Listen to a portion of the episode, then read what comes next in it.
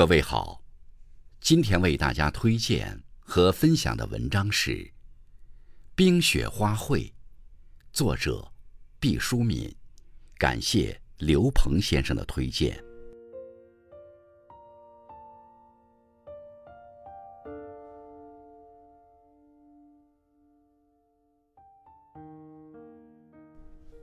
我喜欢去寿衣店，看那里的花和花缀成的圈。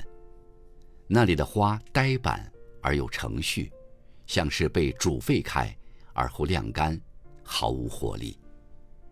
我曾经做过很美的花，和最别致的花圈。那是在一座充满冰雪的山上，山像一个大环，把男兵和女兵圈在里面。在我们之前和之后，那里都没有过女兵，我们便成为一个例外。男兵们守在国界上，女兵们在后方。女兵们像嫩绿的豌豆粒，包裹着一层透明的水泡，只能看，不能摸。女兵们很安全，也很寂寞，没有几个男兵同他们说话，他们便觉得自己被冷落了。其实每天夜里，他们都在许多男兵的梦境里走来走去。班里我年纪最小，知道的事情又多又客观。一天，我们正在做棉签，白白的棉丝缠在女孩们的手指间，仿佛那里有一只只成熟的蚕。一个很年轻潇洒的军人站在了我们面前，他是司令部干练的林参谋。请你们做几个花圈，林参谋站得笔直地说。什么花圈？班长问。班长是长得最丑的女兵，但我们都听她的。就是死人的事是经常发生的。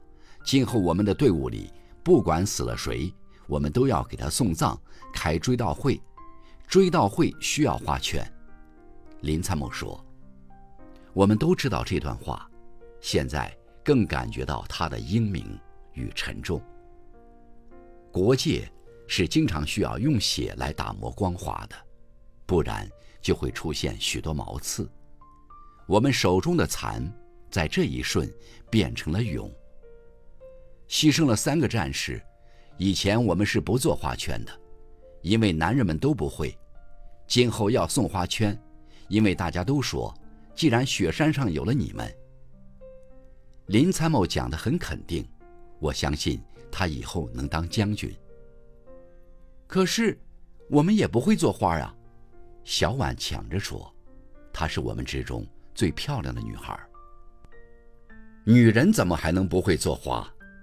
林参谋惊讶地耸着她那像鹰翅一样的眉毛，幸好她的羊皮军帽严肃地压住眉梢，否则眉毛会飞走的。